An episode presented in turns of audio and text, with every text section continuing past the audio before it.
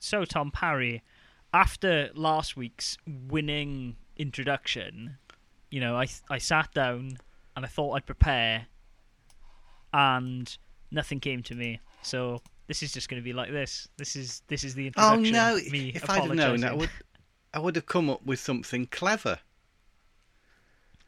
It's far oh beyond dear! this, Tom, well, let's go on with it, then, shall we? It's Tom attack.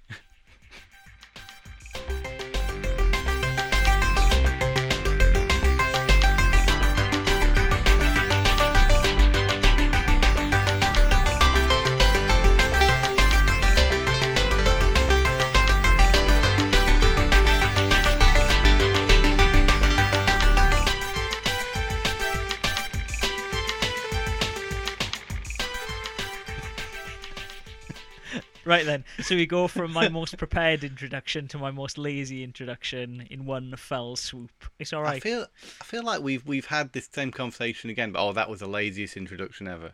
But I think mean, this I- one definitely takes the biscuit for the laziest introduction ever. In all, 244... Two. 42? What have I added extras on there? I think maybe. yeah, I t- you're know. right, 242. It's almost as if I edit this podcast and have to make a blog Yeah, post you about know, it. and it's time. almost as if I haven't posted the last one around this week, so I haven't been reminded Oh. of what episode number it is. Apologies to those out there It's- who, it's who all right, listen to our podcast. Well, I mean, you know, I mean, it, it's posted. It's in people's iTunes. oh yeah, feeds, no, so people it- should have heard it if if they if they're tuned in to uh, the Yes. correct channels. If they have the RSS feed or if they're on iTunes or Stitcher. I still haven't looked into Spotify because it seems like more of a faff than I thought it would be. Really? But hey, hey, you've only do it. made it when you're on Spotify. That's all, I all know I've that. seen all the kids posting their uh, best Spotify songs or most played Spotify's this year. yeah. If I did mine, it would be all Paul McCartney because when for the month that I have Spotify, I was going through a Paul McCartney phase where I was just listening to everything every day. Paul McCartney, Paul McCartney. I, I mean, I know that you have like an a very big library of music, uh, but right, I'm gonna look at mine because I have Spotify. How the hell do you function without Spotify? I, I don't understand this. Every CDs now and again, I talk. and I put them on. That's what I do. Okay. Um, That's Right, what I so do, my- Matt.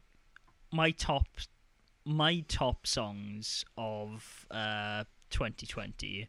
Two of them are from the absolutely excellent Cafe Music BGM channel, um, in which is a Studio Ghibli jazz. Oh, that one.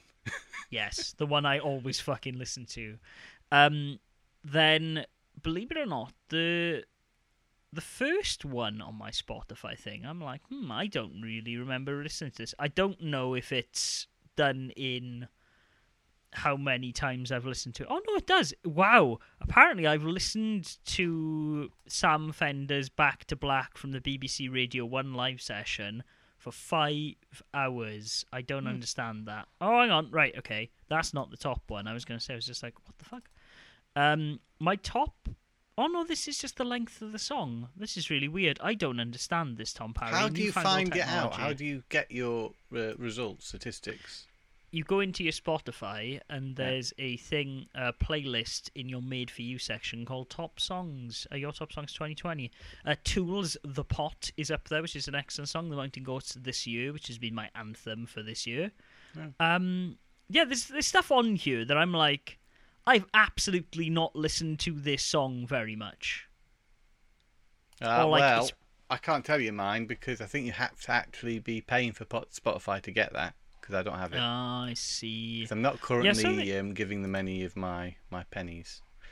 Oh, I see that. Anyway, let's not talk about Spotify. This is an ad for Spotify. If No, this wanna- is turning if they into a wa- free advertisement for Spotify, but then was gonna saying say, if I they wa- don't use it is maybe just uh, counterbalancing that a little bit. I mean, I do. I have had. a I don't. Spotify There we go. subscription We're, Since we're I moved indifferent. We here. don't, we don't care either way. No. Tom Parry and his ruthless efficiency, me with lazy introductions, and you're just like, nope, chopping the legs out of this conversation. Not We getting any more time on this podcast. Talk about video games. Yeah, because we've spent what four minutes talking about Spotify. Right. I mean, it's what the people want to hear, Tom. The game of life. How are you doing anyway? We haven't even asked that. All right? Fine, thanks. Yeah. Um, got a bit of a change of scenery at the moment. Um, I've got access to a PS4 currently, but that's it. So you won't find. Oh, actually, no, that's not that it at all. I just don't have access to an Xbox One or a Switch. I have access to about everything else under the sun. I was gonna say, like you you have every other console under the sun in there. You have a bloody CDI at your disposal. I can see a PS3 in this very picture. Ah, yes, that's right. That one doesn't play um, Blu-rays anymore, though. I think I told you about Oh, that. I don't know if I said on on our podcasts about that, but Is that your launch PS2?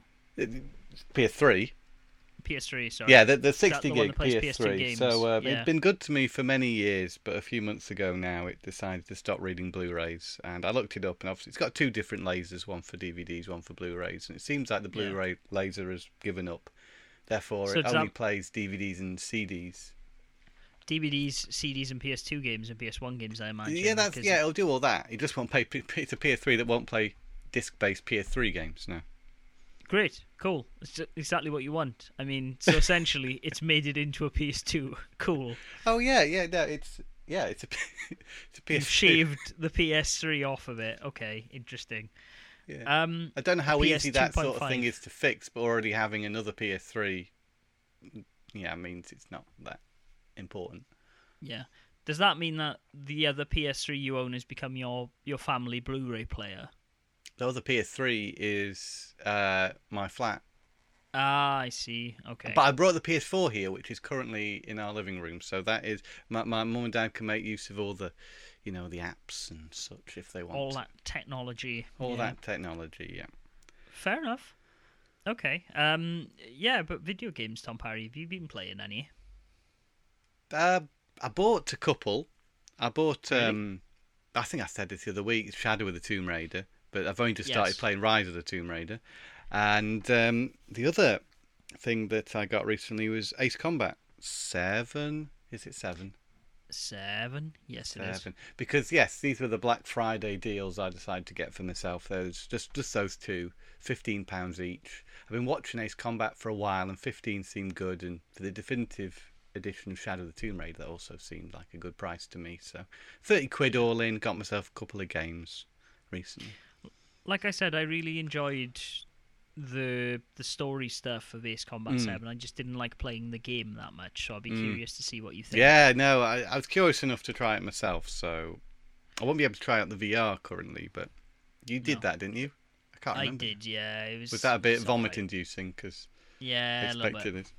Yeah. Bit of jank to that VR, but hey. Okay, well we'll we'll try that at some point. But the game I've been playing, Matt, it will come as no surprise to you or many of our listeners. It's Shenmue Three. I finished it. Oh wow, you beat it. I've beat Shenmue Three. I didn't even change the difficulty level or anything. What did you? What? What do you feel now? Relief? Um, I feel I, I, I feel Sadness? satisfied. I feel like I finally um, experienced the whole of Shenmue Three. I'm all up to speed with the story. I felt it was a satisfying conclusion, and I guess despite all my criticisms of it over the over the months, I Yeah. did overall enjoy the experience, and I still feel like there is nothing like a Shenmue game. And the fact that I guess I've been playing it for what, how many years now? I 20 mean, uh, uh, It's not twenty years, is it? I mean, probably. When did it come out? Ninety nine or whatever.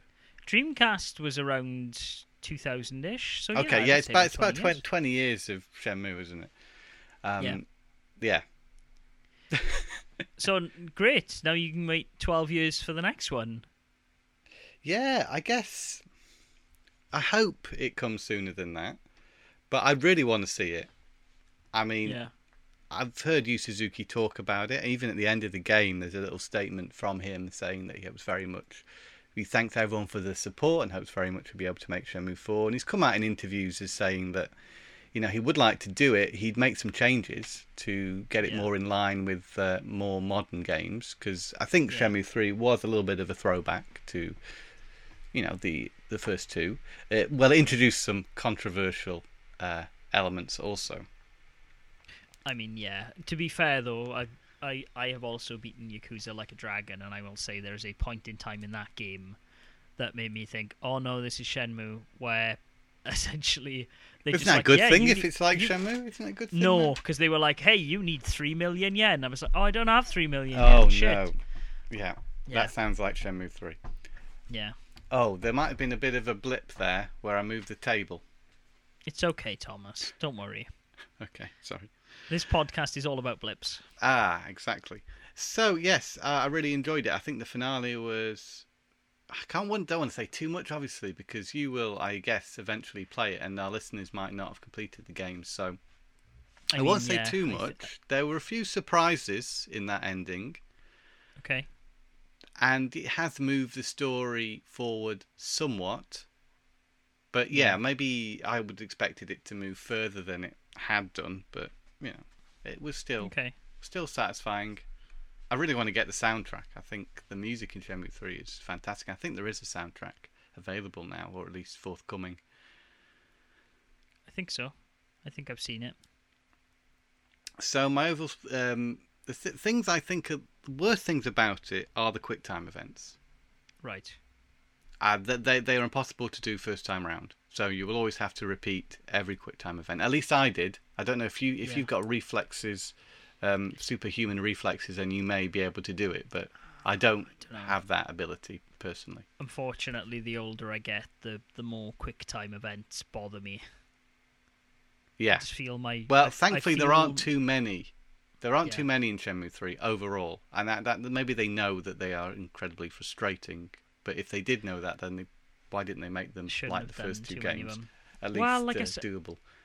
I mean, we've talked about this though, right? Because that is how they gate progression, right? It's, I guess if you are really good and really fast, you can do it first time.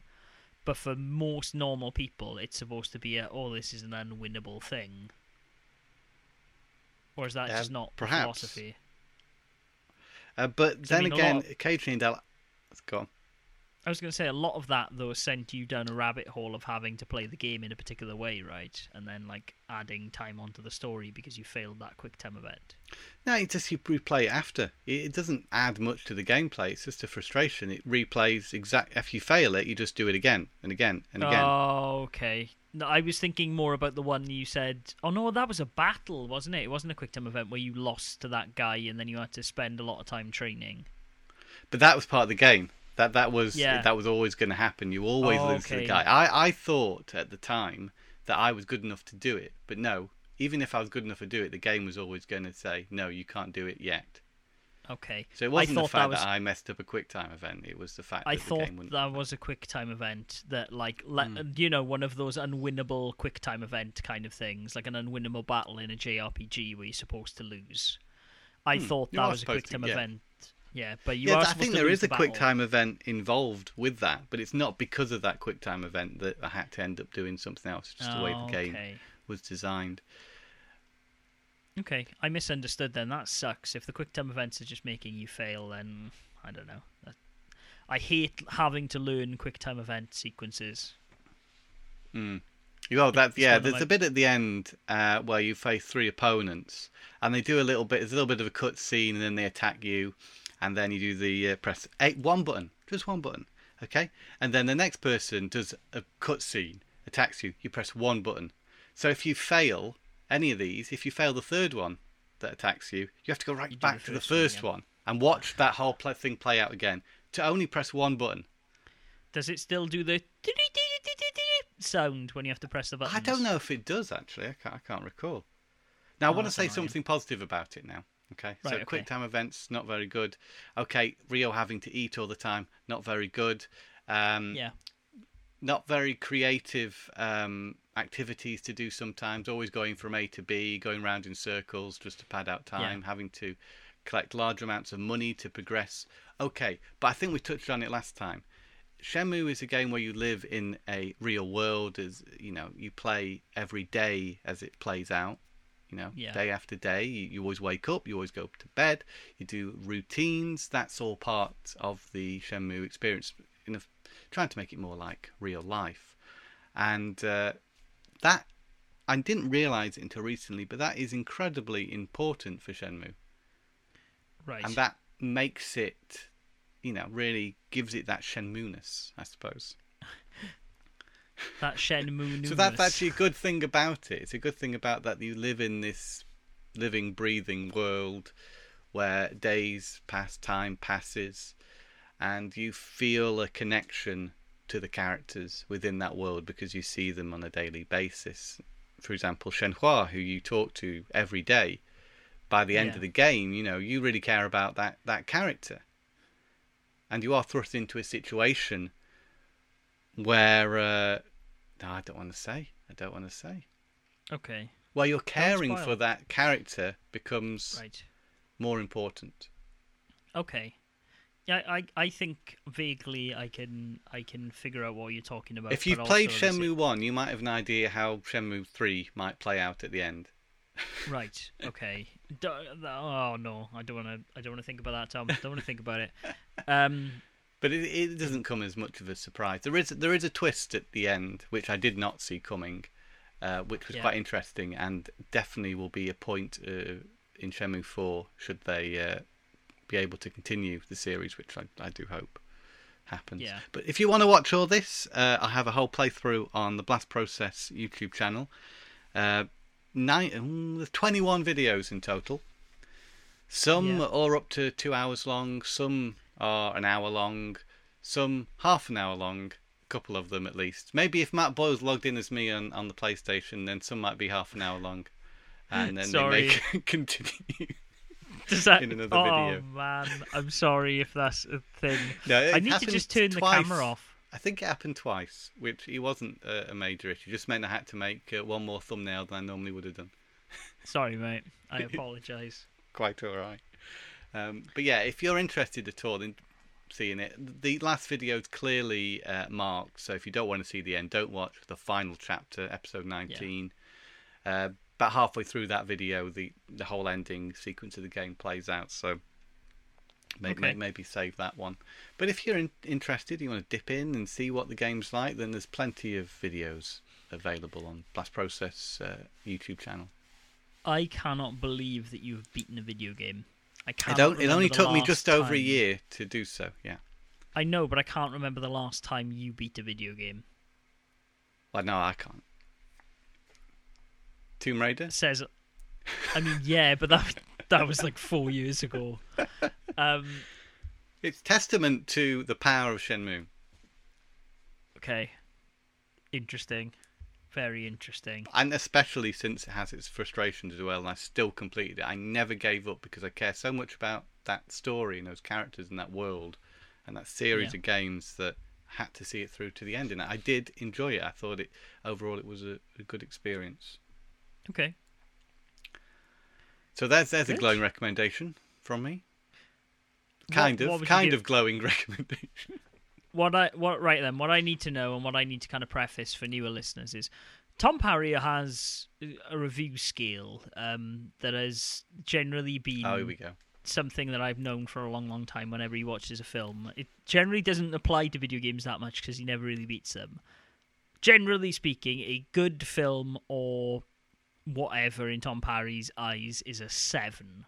Yeah Is Shen is Shenmue three a seven? Is it an eight or is it a six? That's what I seven need to know. seven point five Okay, right then. So like for for for your average Joe out there, like a seven's like a three, three out of five stars in Tom Parry's eyes. So he's saying it's slightly better than good. But if you love Shenmue, then it's going to bump it up. If I was being, you know, like about the gameplay, purely about the gameplay, seven point five, I might Yeah. bump it up to an eight because I like Shenmue Yeah. so much. So if you really like the franchise, then you know what? Now I'm wondering whether my score should be lower for those who've never played Shenmue before. Hmm. No, no, seven point five. I'm sticking with it. Seven point five. Seven point five. Uh, Okay. for That's your average average guy, if you have a real love for Shenmue, then you can bump that up to an eight.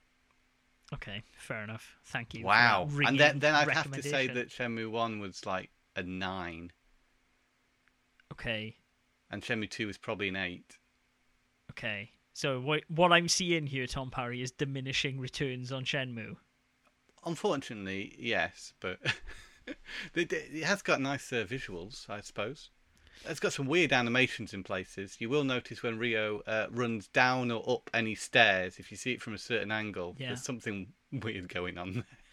There. really? Okay. There's, there's a fluidity that isn't quite there in some of the animations, I would say. I I think that's also true for Yakuza though. There Yeah. there are some weirdly right. How does the hair look in Shenmue? Wow, pretty I'm like it's molded out of uh, plasticine, sort of like. Yeah, it's, it's kind of what it looks like in Yakuza, even though we're on the seventh iteration of the game. But all the Ichiban's hair characters look like that in. Shenmue. Uh, A lot of them are caricatures. The ones that aren't Ryo or Shenhua or, or Ren, a lot Yeah. of the um, other characters have got either elongated heads or big chubby cheeks or giant noses. You know, Yeah. it's it's obviously a style, stylistic thing in Shenmue. Yeah. That seems to have got a little bit more exaggerated in Shenmue 3 somehow. Okay. Well, I mean, I guess it's them kind of like drawing off their ambition of what they were trying to do, right? And going, "Hey, these are the things I really liked when making Shenmue. Let's let's beef them out and make them a thing rather than Perhaps. it just being Dreamcast graphics." yeah. Yeah, no, it really bothers me. Like uh, some of the some of your actual party characters in Yakuza have got like weird hair, and I'm like, you spend all this time like Ichiban looks amazing. Like his Well, hair his looks hair totally fine. Character, yeah. Yeah, but I mean, like, just do that for everyone. Just take that time and detail, but maybe they can't. I don't know. Anyways, yeah. Yeah, let's talk as I about it. mentioned, I have I have beaten uh, Yakuza Seven like a dragon. Uh, the Japanese title of Between Light and Shadow or whatever it was with Ryu ga Gotoku Seven, San, Seven. No, God, brain, Nana. I did this last week. I should know my Japanese numbers better than this. I beat it. Nana, Um, yes, or uh, or Shiji, or It it would be Nana Tom in this In case. case. it's a, a what? number, When is yeah. it Shiji, Matt? It's Shichi when it's time and certain counters use Shichi. Oh, that's right. Speaking, unless you're counting things, Tom. In oh no, actually, then it's still Nanatsu. That's a Japanese lesson for everybody out there. Seven. The number of this podcast is Nana. seven. Yeah. Anyways, uh, I beat it. Um, I I've had highs and lows with this game, if I'm being totally honest. Um, I while we were when we were talking about Shenmue and like your ratings of Shenmue, I started to make a little table of my number of like Shenmues and where I would place Shenmue Seven. And- Shenmue, you mean Yakuza? I do mean Yakuza. Sorry, I'm probably going to do this all podcast. I'm a bit out of sorts today. I I did my ratings of Yakuza, and I was like, well, okay, where does this fall on my on my Yakuza scale? And I think it's firmly in the middle. I would say it's better than six, but I do not think it reaches the high highs of zero and four, and maybe even two. Though saying that, playing two again through Kiwami maybe makes me think it's probably better than two. But Wow, now this is a bit of a turnaround from last week where you really weren't sure about the game. yeah, right then. So I I've had I've had highs and lows with the game, if I'm being totally honest, and a lot of that was because it started very strong, then the middle. Like the, the, the second act started very strangely, and it introduced a lot of new characters, which is I was like, okay, you you get bonds to those characters, you figure out who they are, and then it ramps up again. But some of that stuff in the middle of Act Two and the start of Act Two just doesn't really make any sense from a storytelling perspective. And someone says something to be like, "Oh, I guess that makes sense," and I'm like, mm, "No." If you're having to say, "I guess that makes sense," to like explain away this bigger plot point, then I don't think you've done a good job. It's kind of. I kind of had a similar moment to the moment I had while watching episode 8 of Star Wars. In that. Sorry, spo- spoilers for. um What the hell is the. eight- the, the, the Last middle- Jedi. Last Jedi, thank you. Spoilers for the Last Jedi. Um, you know how throughout that entire film, Poe is on that ship and he's trying to do a rebellion against the the captain lady, Yeah.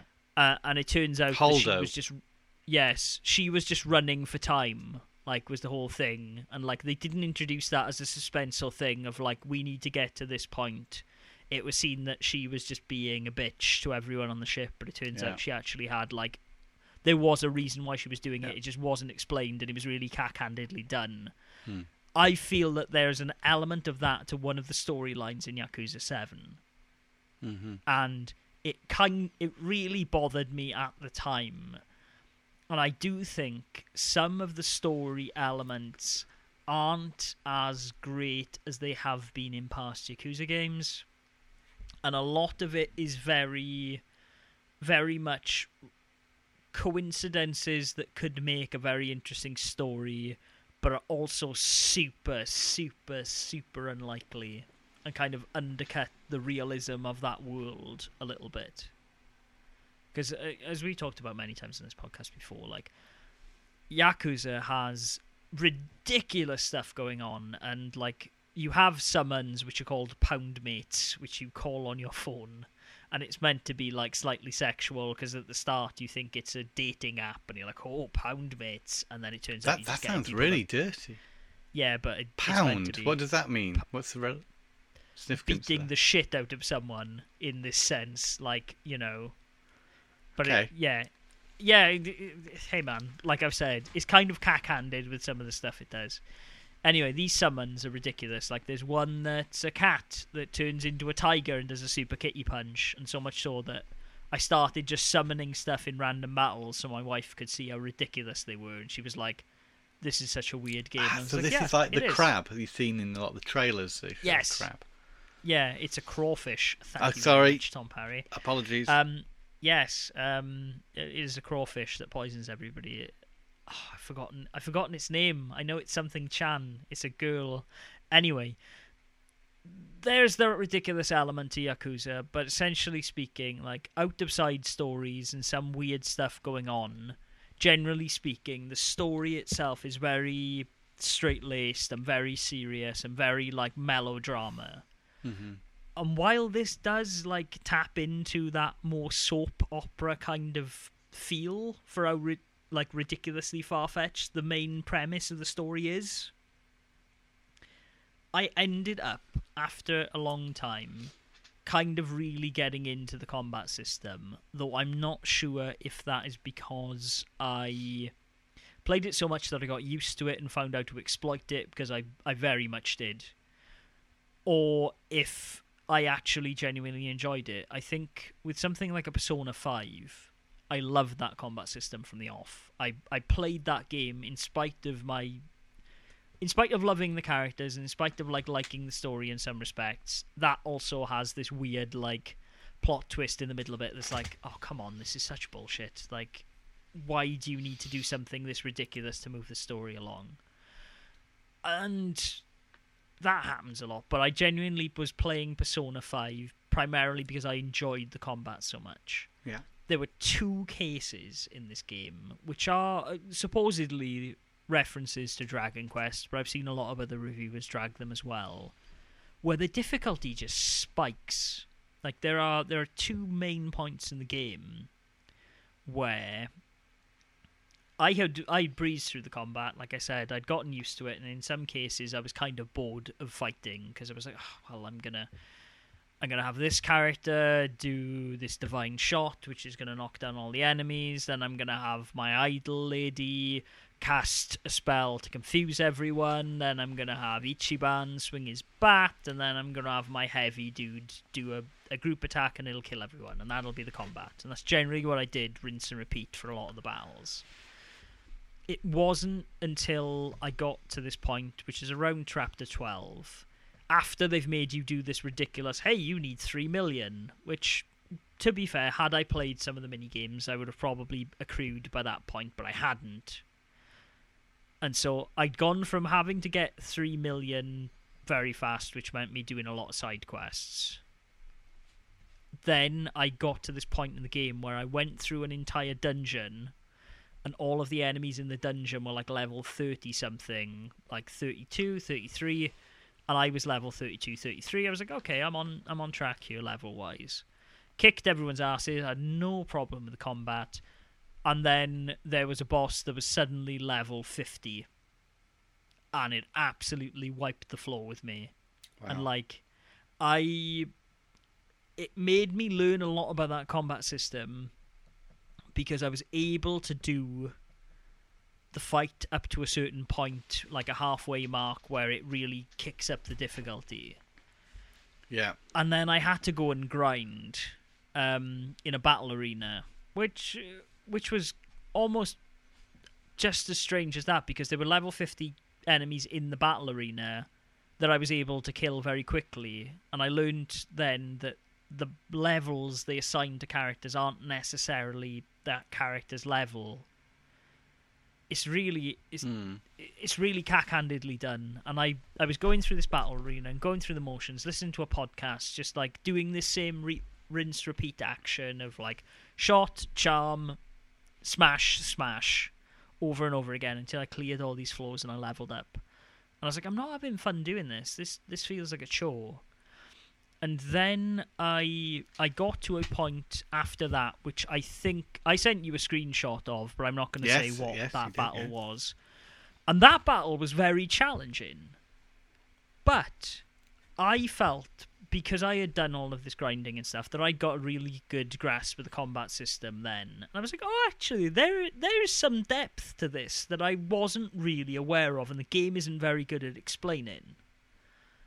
And then I looked again because I was like, right, I'm going on the final bit of this game. Am I appropriately leveled for this? And the first thing the IGN guide was just like, you need to be at least level 60 for this last fight. And I'm like, I'm level 50. Like, okay, I guess I'll go and grind. And so I did, and I found a rhythm for grinding and exploiting the XP system, and I got to like level 75. And I was like, right, okay, I'm just going to breeze these last battles now. Yeah. Fuck it, I just want to see the end. Yeah.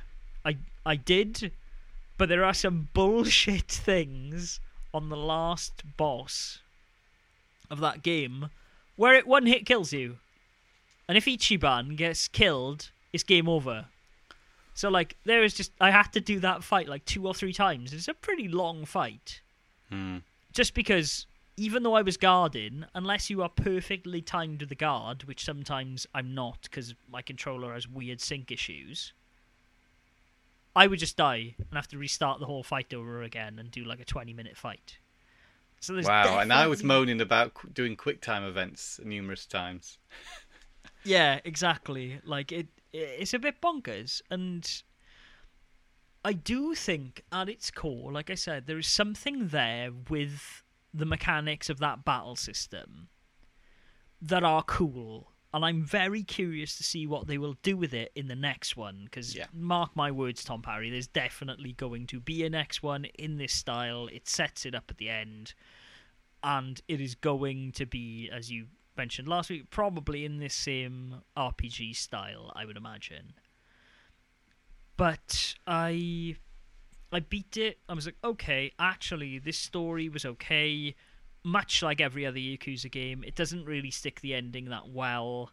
And there's another one of these weird coincidence things as part of that story that I'm like, oh fuck off, really? Like that's why you introduced this character to do this. Okay, this is dumb. Oh, that, that's over- interesting as well. yeah. Made me think of Shenmue slightly. Okay. I don't know. I didn't know if that was a dumb move, but they did introduce a character to do a certain thing, and it wasn't clear until the Oh, very end. mate.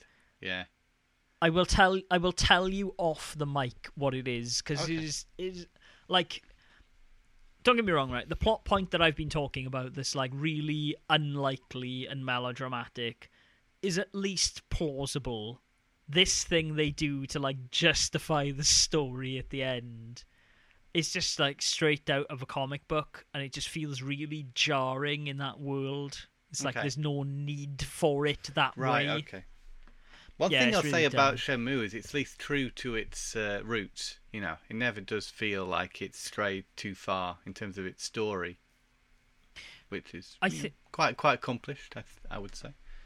I mean, yeah, for sure, and I I do think there are there are elements to this game where it rests on its laurels a little bit and kind of explains some stuff away with a wave of a hand that I'm not really used to seeing in Yakuza games, Hmm. and it had kind of got it had got me worried, like when I was talking to you last week, that I didn't think they would be able to tie all of this stuff back together. And the stuff I was worried about last week, they really did. But then they just they do they there's like one or two things in the plot that just like derails the plot for like a chapter. That just Yeah. feel really out of place, Okay. which is a which is a shame because it's a blemish on what could have been in the top three Yakuza games in my eyes. It's really good. I'm really curious to see what they do with it. But uh, I don't know. There's some stuff in it that's an absolute chore. Like I was trying to mop up the achievements yesterday because, believe it or not, in this game finally, you can actually get all the achievements from the looks of things on one playthrough. You don't have to like play it through on the insane difficulty Okay. That but sounds there's good. a there's a kart racing mini game that's like got a ma- it's not good it's like a free kart racer like it, it kind of feels a bit like coffin dodgers Okay. but Or like there's- that kart racing thing, Sonic Adventure 2, if you remember that. yes that i do very good. no but it, it's it's all right it's it's playable for sure and there's some interesting power-ups but it's not it's not something i really want to sink a lot of time into but i need to for an achievement and there's also a business management simulator which is really poorly explained. So much so that i had to spend like an hour watching youtube videos to finally grasp what i should be doing.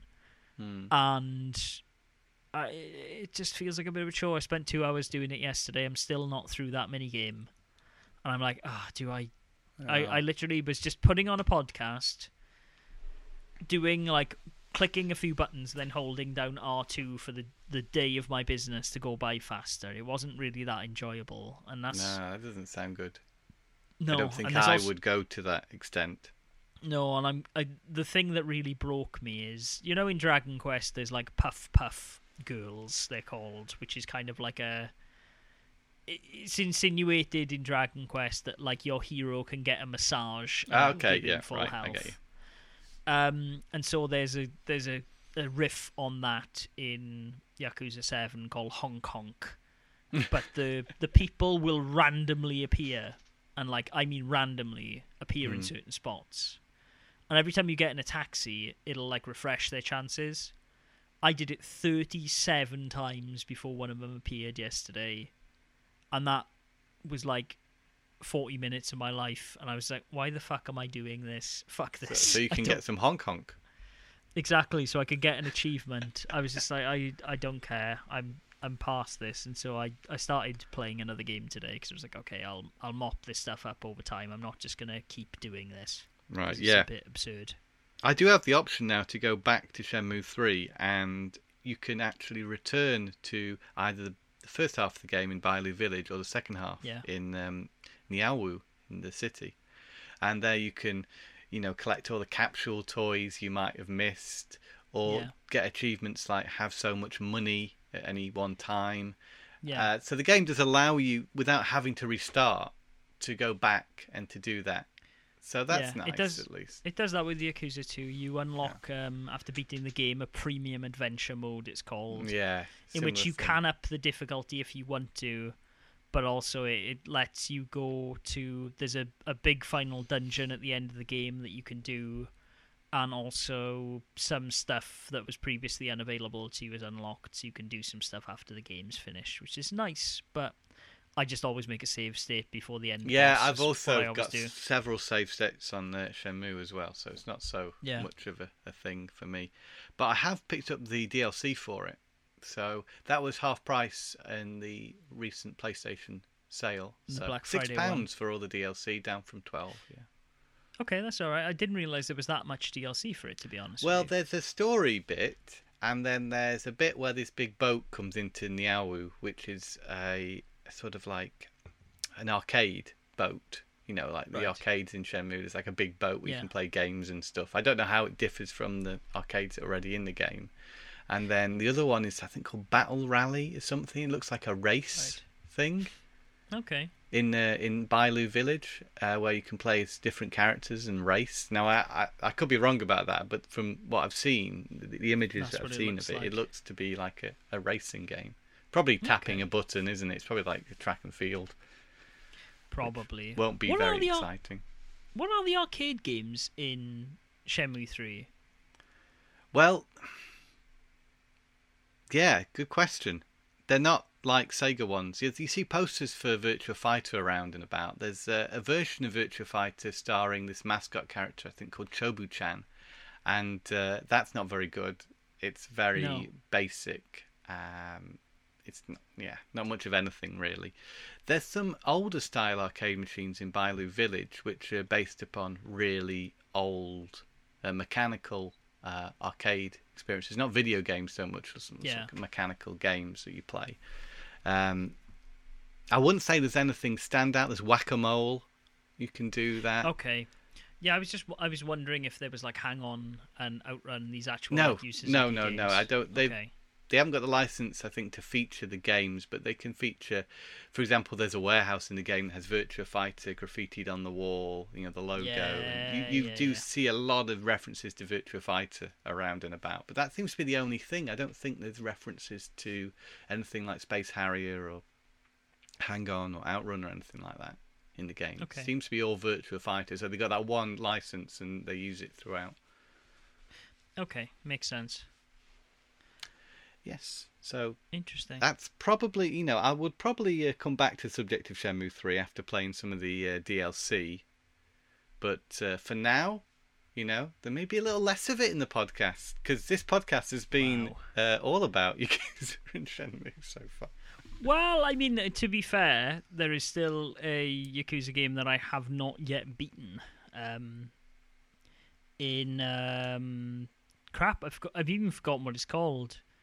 The one that's not Ishin, the one that's in Japan.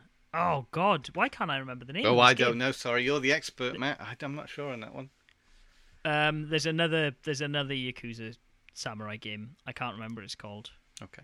And that's on PS3, is it? Yeah, it's on PS3 and PS4. I have it on PS3, but I've actually recently been thinking of importing it for the PS4 because obvious reasons. Be a bit better The PS4, PS4. is set up under my TV, so Yeah. Oh well, never mind. That's how it is. Have you been playing anything else? Bought anything else before I talk about the other game that I've been playing? I feel like I have. Uh, I've been playing a bit of uh, 007 Bloodstone. Did I call? Did I mention this? No, you didn't. Oh Okay, no, so- Ishin is the one I was thinking of. Sorry, Ishin. Ishin is the one I haven't played. Kenzan is the other Ah, one okay. that I have. Um, yeah, so a bit of 007 Bloodstone, which I know I think I did mention because I talked about how it was similar to um, Uncharted. Oh yes, you did mention this a little bit. Yeah. Oh, okay. So I've got no more really to add other than you know it does seem like a game that isn't too long and has a sort of streamlined Uncharted style cover shooter gameplay uh, with little racing bits, well, driving bits, shall I say? And I, I just recommend it. I think it's a really good pick up and play action game if you want to just do some shooting and feel like James Bond. It, it did that very well. It's set in. Uh, it's Daniel Craig Bond. It's Daniel right? Craig. It's an original story uh, set in the Daniel Craig world of Bond. Okay, interesting. I, Uh, I, I've been long been curious about that game, but I, I, I had suspected, like most Bond games as of late, that it would be very much a B tier game. Well, it's a third-person action game, um, and yeah, the only thing I just felt like it was like Uncharted. That's the Okay. most closest comparison I can make with any other game, and it's nice and short. It, it's very, uh, yeah, very accessible in that way. Fair enough. Did you uh, have you heard the news about IO Interactive uh, working on a Bond game? Oh, that'd be great. Yeah, the Hitmen, Hitmen Yes, people, the the, Hitman people. The Hitman Studio. That'd be a great yes. name for a studio, the Hitmen. the Hitman. Yeah, they make It hits, Probably already exists. but they yeah, know. Oh, yeah, but they're also assassins. yeah, go. cool. That should Yeah. be nice. This one was made by Bizarre Creations. Did you know? So the driving's really? really? good. Yeah, Bloom Oh, okay. And and the, you know, the shooting works in a sort of functional, sort of streamlined way. Yeah. Is that the last game that Bizarre Creations made? I think then? it might have been the, one. Yeah, it was a big game and Ah. a, a bit of a change for them. I think, uh, considering what they'd made recently. I don't know if they did more sort of those sort of games before they got into Project Gotham, but I think they're well, sure. Metropolis Street Racer, Project Gotham. For me, it's like they are Project Gotham and Geometry Wars. Like ah, Geometry that is- Wars. Yeah, yeah. Yeah. That's right. British studio, I'm pretty sure. Yeah, yeah, yeah. They're British. Yeah. Yeah. Okay. Um. Well then, I'll talk about the other game I've been playing. I've Mhm. played about two hours of it. Um. You know when you play a video game, when you pop in a video game, and you get the unmistakable feeling that like, hmm, I'm playing something special. Oh, Like you know, like when you get that feeling, you're like, oh, this is this is a bit different to anything I've ever played before. Shenmue. Like, get that yeah, little yeah, yeah. itch. um, that is how I feel about uh, Thirteen Sentinels: Aegis Rim. I, it- as people know, I, I talked about it a little bit on the podcast last week. At least that I I picked it up. It's a game by Vanillaware, uh, previously of Odin's Sphere and Dragon's Crown, and it is a mix of visual novel and RTS, and it is a very very interesting game. Um, it starts with you. So I've only done the prologue. I should preface. Uh, it starts with you in this prologue, and pretty much what you do in this prologue is you get introduced to characters, and all all that's really happened so far is every character I've been has either been in a different year and then you see them go across these years. So there's definitely an element of time travel involved in this story. But a lot of what the characters are doing seems to seems to be around kind of what their interests are. Right. like and that's kind of where the story is taking all of them. So the the the first guy you meet is super into like mecha and kaiju and that is kind of one of the main premises of this game is that the RTS parts are you in a giant mech fighting kaiju and when I say that you you will be thinking, "Oh wow, you get to go in a big 3D environment." No, it's it's really stripped back. It, it I've heard someone else describe it on another podcast as almost like Geometry Wars, and I can't think of a better comparison, so I'm going to use the one they did on the besties. That it's a very it's a top-down view of a map everything is very abstract. You are clearly in a cityscape, and the way you move is through the streets of the city in these giant robots. And you are killing enemies. There are some flying ones, there are some ground ones, and essentially what you're doing is protecting this core. That, like, if the enemies get to and they blow up the core, the mission's over. Is that in sort of real time or? Yeah, it's a real time strategy element Yeah. to it, but it, it's not like, oh, I can only move six squares. It isn't a Final Fantasy Tactics. tactics kind of thing. It's more, it's almost more tower defense. It's Hmm. like a really accessible RTS, almost kind of. it- It's turn based as well, so it's, it almost just feels like you're playing an RPG to some respects. Oh, God, this is a really hard game to. Is that the is. core gameplay? Is That is the core- That is the that- gameplay, and the rest is reading. No, right. okay. So that is the core gameplay. Like I said, you are in these giant robots fighting kaiju and other stuff. Is all I will really say. And then the story things, the visual novel aspect of it, is you in a in an environment, side scrolling. Well, I mean it's fixed, but you can move left like a right vanillaware game, like, like, a vanillaware game like Odin Sphere or Dragon's Crown. And generally, what you do is you walk around those environments and you interact with people and objects, and it almost feels. It it toes the line between visual novel and adventure game.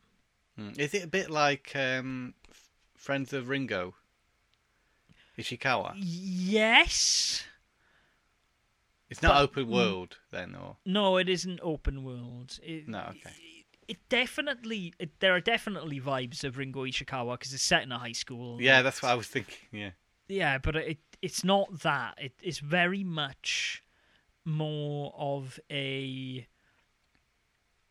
like I said, um, the nonary games like uh, 999, uh, Virtue's Last Reward, this kind of you interact with people, and depending on the conversations you have with people and the items in the environment, Mhm. you will then be able to talk to them, and they will give you different answers.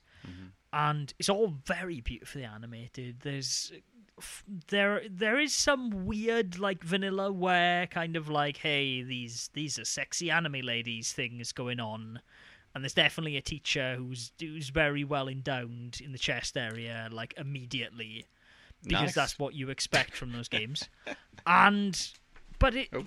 at the same time they're not overtly they're not sexual. over, overtly sexual in the way because that uh, I vanilla think Web games uh, are. what was it?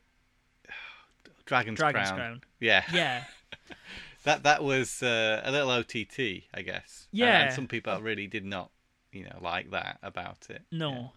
And it, it, it skews back more towards Odin Sphere. Like there's a delicacy, and almost a, Yeah. almost every scene I've seen, be that like the inside of a high school, or a a, a, a destroyed city, has this painterly quality to it. Sure, it's yeah. absolutely Mm, like pa- gorgeous. So every scene's like a painting. every scene is like one of the best paintings you've ever seen. It is truly, truly. I think that's that's what at. you want out of that's what you expect, isn't it, from a Vanillaware game? That's become Yeah. their trademark. But I mean, I I have played a bit of Dragon Crown. Dragon's hmm. Crown. Admittedly, that was on a Vita, so it wasn't the best screen. And I played a bit of Odin Sphere on the PS2. PS2, yes. But it was like also probably re-released on something, maybe PS3. yeah, and no, it came out on PS4. Oh, did it? Okay. Yeah, yeah. Forgot But it, this is like this is Vanillaware dialed up to eleven in terms of visuals. I've not seen a the lighting looks very nice in it. Man, it's so Yeah. it's so pretty. Um, yeah, but like, as I said, big tangent to say like. So there's a guy obsessed with kaiju and mecha, and then it turns out that you are piloting a mecha, and then there's another girl called Natchan who is really into UFOs and conspiracy theories, and she finds an alien, and then there's a guy who maybe comes from another dimension. Like there's hmm. all this stuff piling up.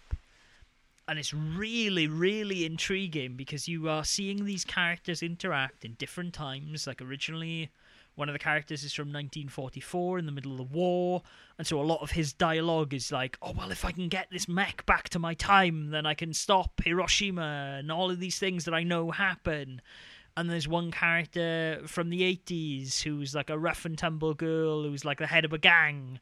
And so when she's in a mech she's really aggressive because she's trying to protect her friends and family and everything there's a lot going on and i it's all interplaced with like people from the future and people from other dimensions and it's just like time after time it just it lays a really really interesting story down Hmm. that admittedly is relying on tropes and relying on your like for the for the mecha guy and some of the combat stuff that's clear that it's drawing from Evangelion Yeah. and then I was going to ask the- that question because it sounds a lot like uh, Evangelion.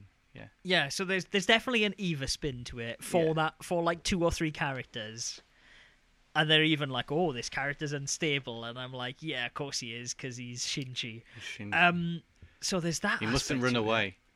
No, he mustn't run away, Tom. um, there's that. Then there's like the the girl who's obsessed with UFOs. The world that she sees is very much like War of the Worlds, Right. in that there are like giant, like the like the the octopus things from War of the Worlds, Yeah. walking around on the big legs. And then there's a girl who's kind of obsessed with um, like romance and anime, and she interacts with.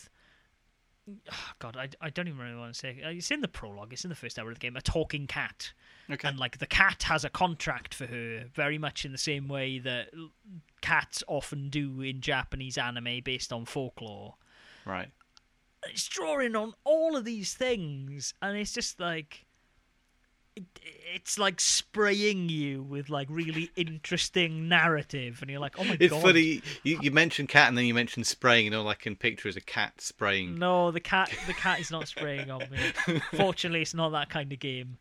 I, it's just so interesting. There's just so much going on, and you can tell through the prologue. Like the prologue will give you an introduction sequence to a character, and so you will learn who they are and kind of So there's a few into. different characters. You, you mentioned what, what three? Or- I have at least played as seven different characters Okay, so far, so and there been, there are 13, are there? There are thirteen. Yes, okay, Even though yeah. it confused me at the start because some of their some of their mechs are like um, Sentinel twenty two, and I'm like, what happened to all the rest of them? And I guess I guess I'll find out, Tom. Yeah. But there are 13 characters of which you play from. I haven't done a lot of their introductions.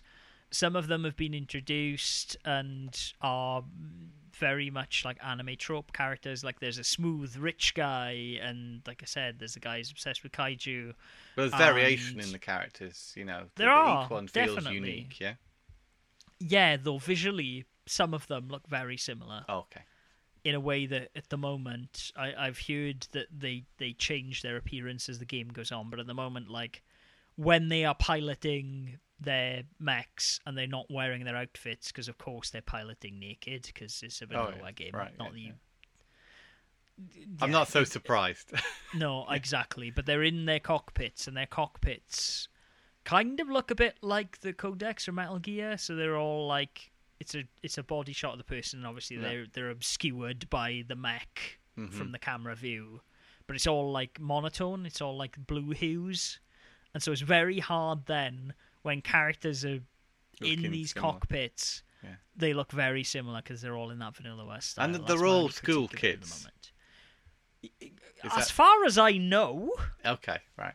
there are some who are definitely school kids, at the end of the prologue, it's also revealed to you that the school kids that you meet at the start of the game aren't necessarily from 1985 and maybe from 2024.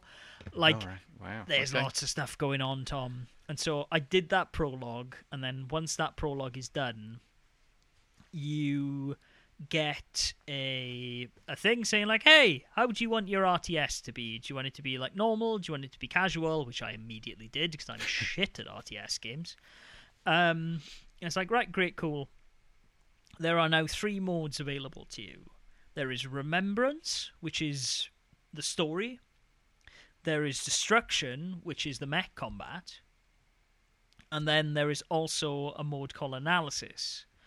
And I, I know you haven't, but uh, people who have played the nonary game stuff, the pre-mentioned 999, they they do a thing in that game where essentially the visual novel stuff requires you to backtrack and replay certain scenes with certain knowledge that your character couldn't have possibly had at that time Yeah.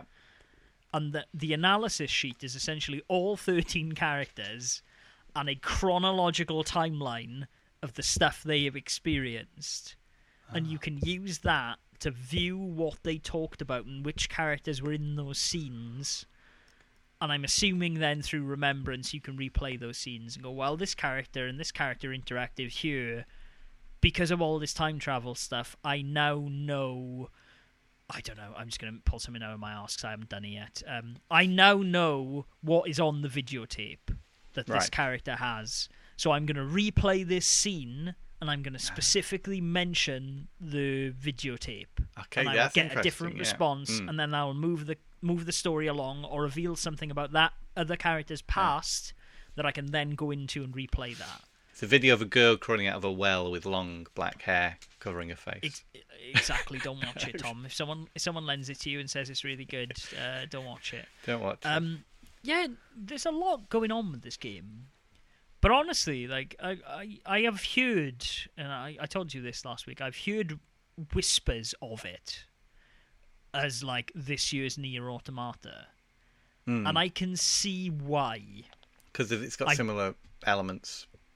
It has definitely got similar elements in like how the game flips around and does all this stuff, and I think it's a really, it's a really interesting approach to a visual novel. And like I said, it it almost takes it into a an adventure game like a point and click because of Okay. when you hear words i should mention as well like when you when you interact with an object in the scenery or whatever it gets added to your word cloud or your thought cloud and you press triangle and like you can then click on it to see what it is in the same way that you would investigate items in like monkey island or whatever but then like i said those then spark different chains of conversations and some of those thoughts in your brain are permanent things so, for example, the girl who's into UFOs will always have War of the Worlds in her head. And so you can use that then when conversing with other characters to get their opinion on War of the Worlds, which might unlock another thought based on that. Whoa. It's a really, really, really. It sounds really complicated when you have to explain it to someone on a podcast like this, but it is surprisingly really intuitive Yeah. in a way that I did not expect it to be. Let's see as I start getting into time jumping and doing all of this analysis stuff if I need to revoke that a little bit because I could see it getting very confusing. But generally Mhm. speaking, I've heard people say that this is a very good game, and I, I feel it already. I just hope they can stick the landing on some of the things that they're trying to do, and that it'll all make some kind of sense at the end. Yeah, it's received very good reviews, hasn't it? And uh, it's something unique, for sure. Absolutely. I mean, it. I I like a good visual novel. We know this. I've played Hmm. I've played the Nonary games. I've played all the Danganronpas. Like, I'm not averse to a visual novel, but there there have been some I have tried to play this year, like Our World Has Ended, and one or two of the uh, Fate games and the Steins Gate games, and they never really stuck with me this one seems to be doing something new to that genre, and I don't think it's something that people are going to be able to follow up. But much like a Doki Doki Literature Club, if you remember me mentioning Yeah. that game, I've played a little. I I think there it is going to push visual novels and the idea of what visual novels can be and can do in a in a very interesting direction. Sounds, I'm, sounds, I'm sounds excited promising. to play more of it. Yeah. I'm excited to play more of it. it. It's been very good so far. So that's definitely one to, to check out if you like those sorts of games. Exactly, Tom Parry. I can tell you, I can tell you now. Other than appreciating the visuals, this is the most un-Tom Parry game I have ever played. Absolutely, and I knew that. I, I know, I know you knew that, but like, I'm just, I'm just affirming to you, just in case I come back on this podcast next week and go, "Oh my god, this is the best game I've ever played." It's 'Cause it not does- a game for me, and it won't be a game for everyone. But the, yeah, for those who like that It- kind of thing, it's very strong. It- It, it, it scratches the Matt Boyle itch of yeah. Great storyline with some interesting stuff that I've not seen in a video game before. So I'm, I'm Mm. very curious to play more. I have played something else this this last week, and I only talk about it very briefly because it, I got a little frustrated with it. I tried to play Dead Rising again. This is on the PS4, so there's a version released Which for one? PS4, first Xbox one? Yeah, the first Dead Rising. Okay. And uh, yeah, I, I'd done a bit of it. I was up to my next goal. I was trying to follow the arrow on screen, but I couldn't get to. I couldn't find what was meant to be there for me to do. So Yeah. I, I thought, oh, I'll take on another challenge. I'll follow another arrow for another thing that's going on because everything's there's lots of things going on at once. Isn't there, in Yeah, yeah, lots yeah. of things you can do. So um, and I tried to do that, but I couldn't. I couldn't do it. I couldn't work out exactly what I had to do. I had to, you know, have a escort a, um, a you know, a survivor back to the, uh, you know, the safe house. Yeah. But just found it very, very frustrating and dying over and over again. And uh, I will return to the original Dead Rising every now and again to try and play that game. But every time I do, I get so frustrated. I have to turn off. I think I was spoilt with Dead Rising 2. I think Dead Rising 2 is very accessible and very Yeah. enjoyable. And if I go back to Dead Rising 1, I want it to be Dead Rising 2, and it really isn't. No, I it know it's isn't. developed by a different studio. Yes. Uh, yeah. It's a shame because there's a lot of things I like about Dead Rising. I know Have you you've not- played it a little, haven't you, back in the day? I I played all of one. Um, Did you? I never got I never got like the best ending, but like I I played it pretty far. So I shouldn't give up. So uh, I I don't know, Tom. Honestly, like I I played Dead Rising a lot because at the time it was a very early 360 game and there wasn't really that much out. hmm. Um, I had my issues with it then. Obviously, the the famous thing in that game is the very small text. But I find that game gets very hard in a lot of places, and Hmm. you need like some of the timing stuff in that game is almost really cruel that if you miss it out on like a second or two it'll penalize you for it and you'll have to redo the whole sequence all over again Yeah, absolutely. Well, this bit Uh, I was trying to do had these Yeah. guys who are in this truck and they're in the wide open space in the middle. oh i you know, the bit yeah yeah yeah And they were shooting and such, and it was like, really overpowered, especially since you don't always have a weapon on you. Yeah yeah yeah uh, and I had to rescue this this woman who whose partner Yeah, had no, just I been killed, right? Yeah, I know. And I wasn't sure whether or not I had to kill the guys in the van, which was incredibly difficult because they had like a machine gun on the back of their truck, Yeah, or just get the woman out of that area without dying. And of course, when I tried to get to the doors, covered in zombies, you know, so. I was like, what?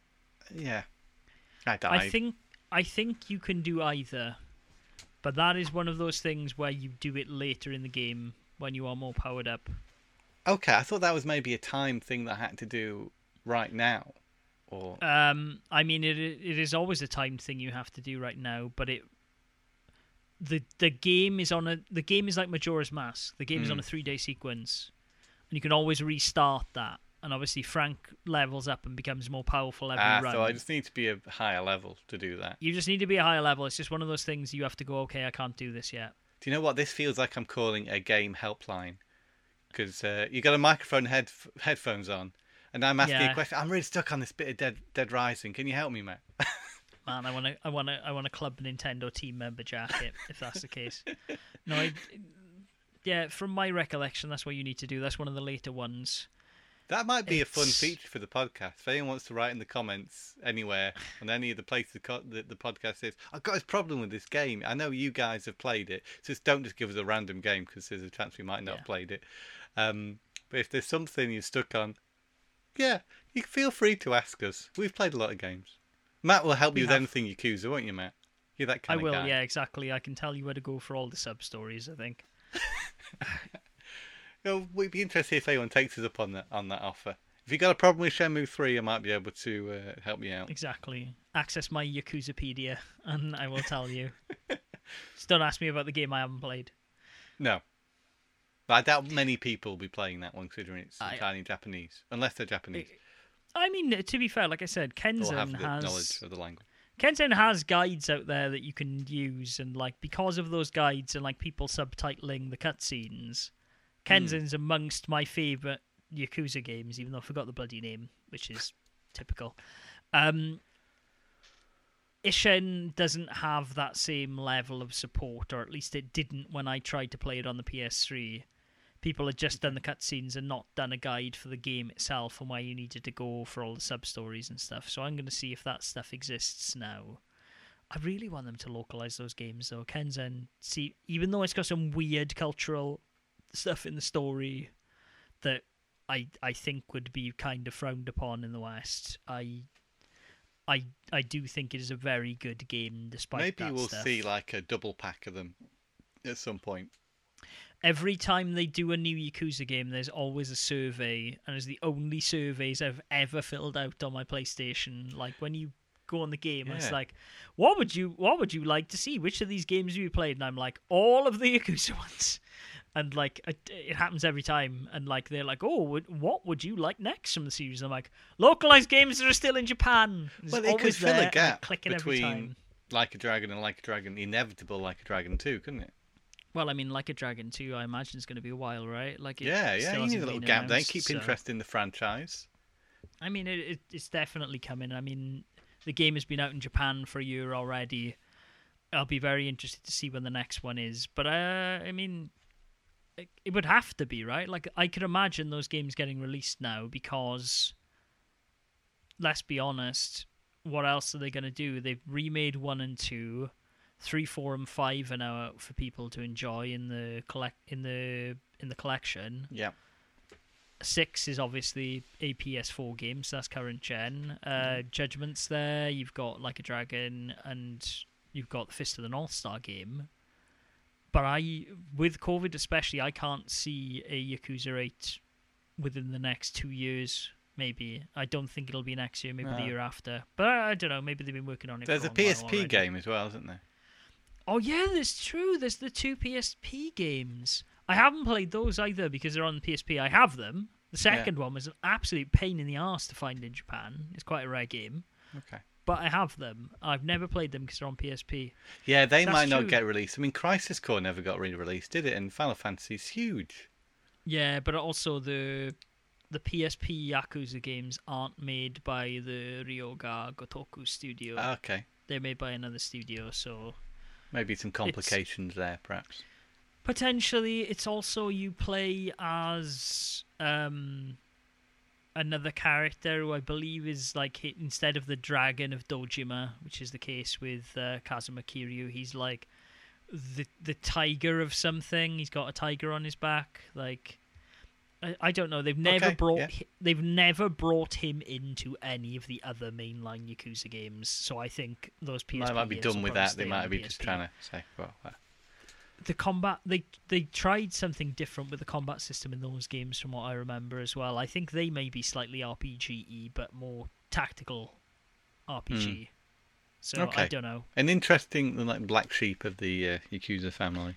One day I'll play them because hopefully one day people will make a translation patch for them, which is very easy to you know do something to your PSP to allow it to play those. So Okay. maybe one day.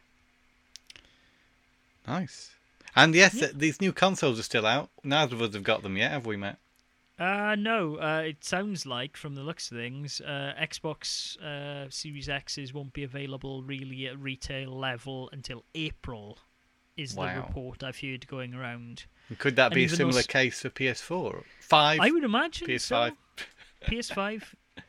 Um, I would imagine so. I mean, Sony put out a message the other day saying, "Hey, more retailers will get PlayStations by the end of the year." Hmm. But at the same time, I haven't seen any of the Danish ones restock. And in fact, Price Runner, the Danish site that like compares prices, has actually taken some of the the retailers that did have them, like the bigger ones in Denmark, off their website now because I guess they've just unlisted them on their websites because they know they're not going to have them before Christmas. Right. Well, there we go. Yeah, I'm not in any rush as I've mentioned previously. Uh, so, yeah, I'm still I mean- still interested in them, but there has to be the games. So, I I have enough going on in the PS4 after Yeah, I beat, me too. Um, 13 Sentinels. I still have Sakura Wars, and I still need to finish um, Ghost of Tsushima. hey, I've So- got hundreds of games I haven't played. I'm in no rush new console. I'm I'm kind of to be honest with you, I'm even I'm at the point right where I'm even debating should I buy it. Ah, there'll be the odd thing you'll want there. You'll want the I next mean, Yakuza. I'm. It I'm won't be on PS4, will it? Uh, or will You it? never know. It You might never know. be. You never know. I mean, like the fact that those consoles can play that, like an upgrade path, the architecture seems similar enough that they can do that. Yeah, I wonder how I long know. PS4 will be supported for. It's, I guess if they want to totally go all out in the games, they can't keep making them cross-gen, can they? If they want to really push, you know, the the game itself, you know, its Yeah. graphics, its open worlds, its you know the technology, then they're going to have to stop making cross-platform games at some point. Well, I mean, that's always been the yeah, it's been philosophy the of the all the PlayStation, right? Like- yeah, that's what they keep saying.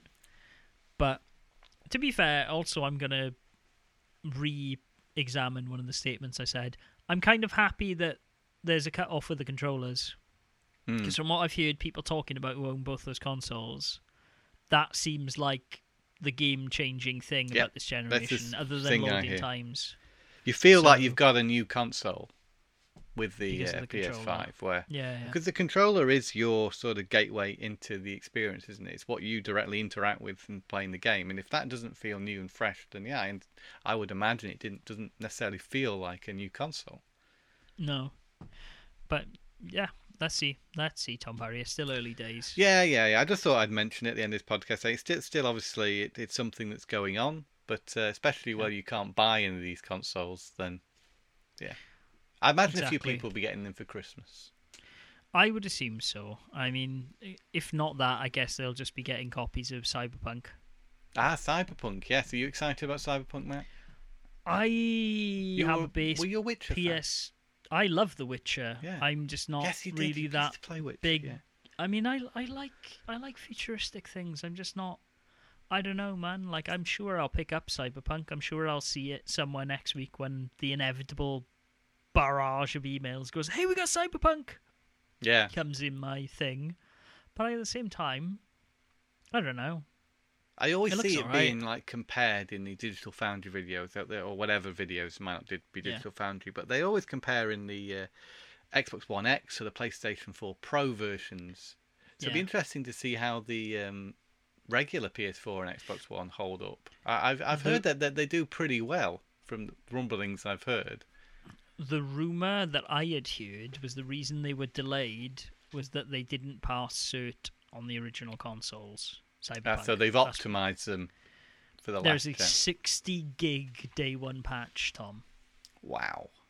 Yeah. So I I don't know. The thing is, right? Like as soon as you set a big RPG style thing in first person, I immediately think of Fallout. Yeah. and I don't like Bethesda games, so I'm No. curious. I will I will probably pick it up. I will probably play it, but I really don't like Bethesda games. And if it's just one of, if it's on the level of The Witcher, and that maybe I can deal with it. But I really don't like the mechanics of how Bethesda games work. So I'm a bit meh. Let's see about it. Yes, let's see what um, the reviews are like when, when the game comes out, and if they can perhaps influence, you know. Yeah, exactly. I'm kind of waiting to see what's happening. Like I said, I'm not short of games at the moment. No, neither am I. It's not one that's particularly on my radar. I do I do watch it with interest because it, it looks pretty cool, but again, it's a big game, and I don't necessarily play a lot of them. No, that's true. Okay, right. Well, Yeah. let's wrap this one up, Mr. Parry. If you've enjoyed this podcast, you can find us on a variety of platforms. Uh, you Not Spotify. Not Spotify yet. Um, if you can, God, you threw me. You can go to Facebook at facebook.com forward slash Tom and Matt Attack. You can find us on Twitter at TMAcast, Game Boyle for me, at Tom Parry at 11 for Tom. Let us know if you want any help with the game. Um, you can uh, listen to the podcast in a variety of places as well, such as on blastprocess.com, tommattack.com forward slash podcast, and iTunes and Stitcher, not Spotify yet. While you're there, why not give us a cheeky rate and subscribe? Lets us know you're listening to us babble about Shenmue and Yakuza still, though I'm guessing there'll be a break from that for a week or two. Okay, Tom, uh, thank you as always for podcasting. It's been a pleasure. and I will speak to you next week. But Speak until then, everybody time. out there, game on. Game on.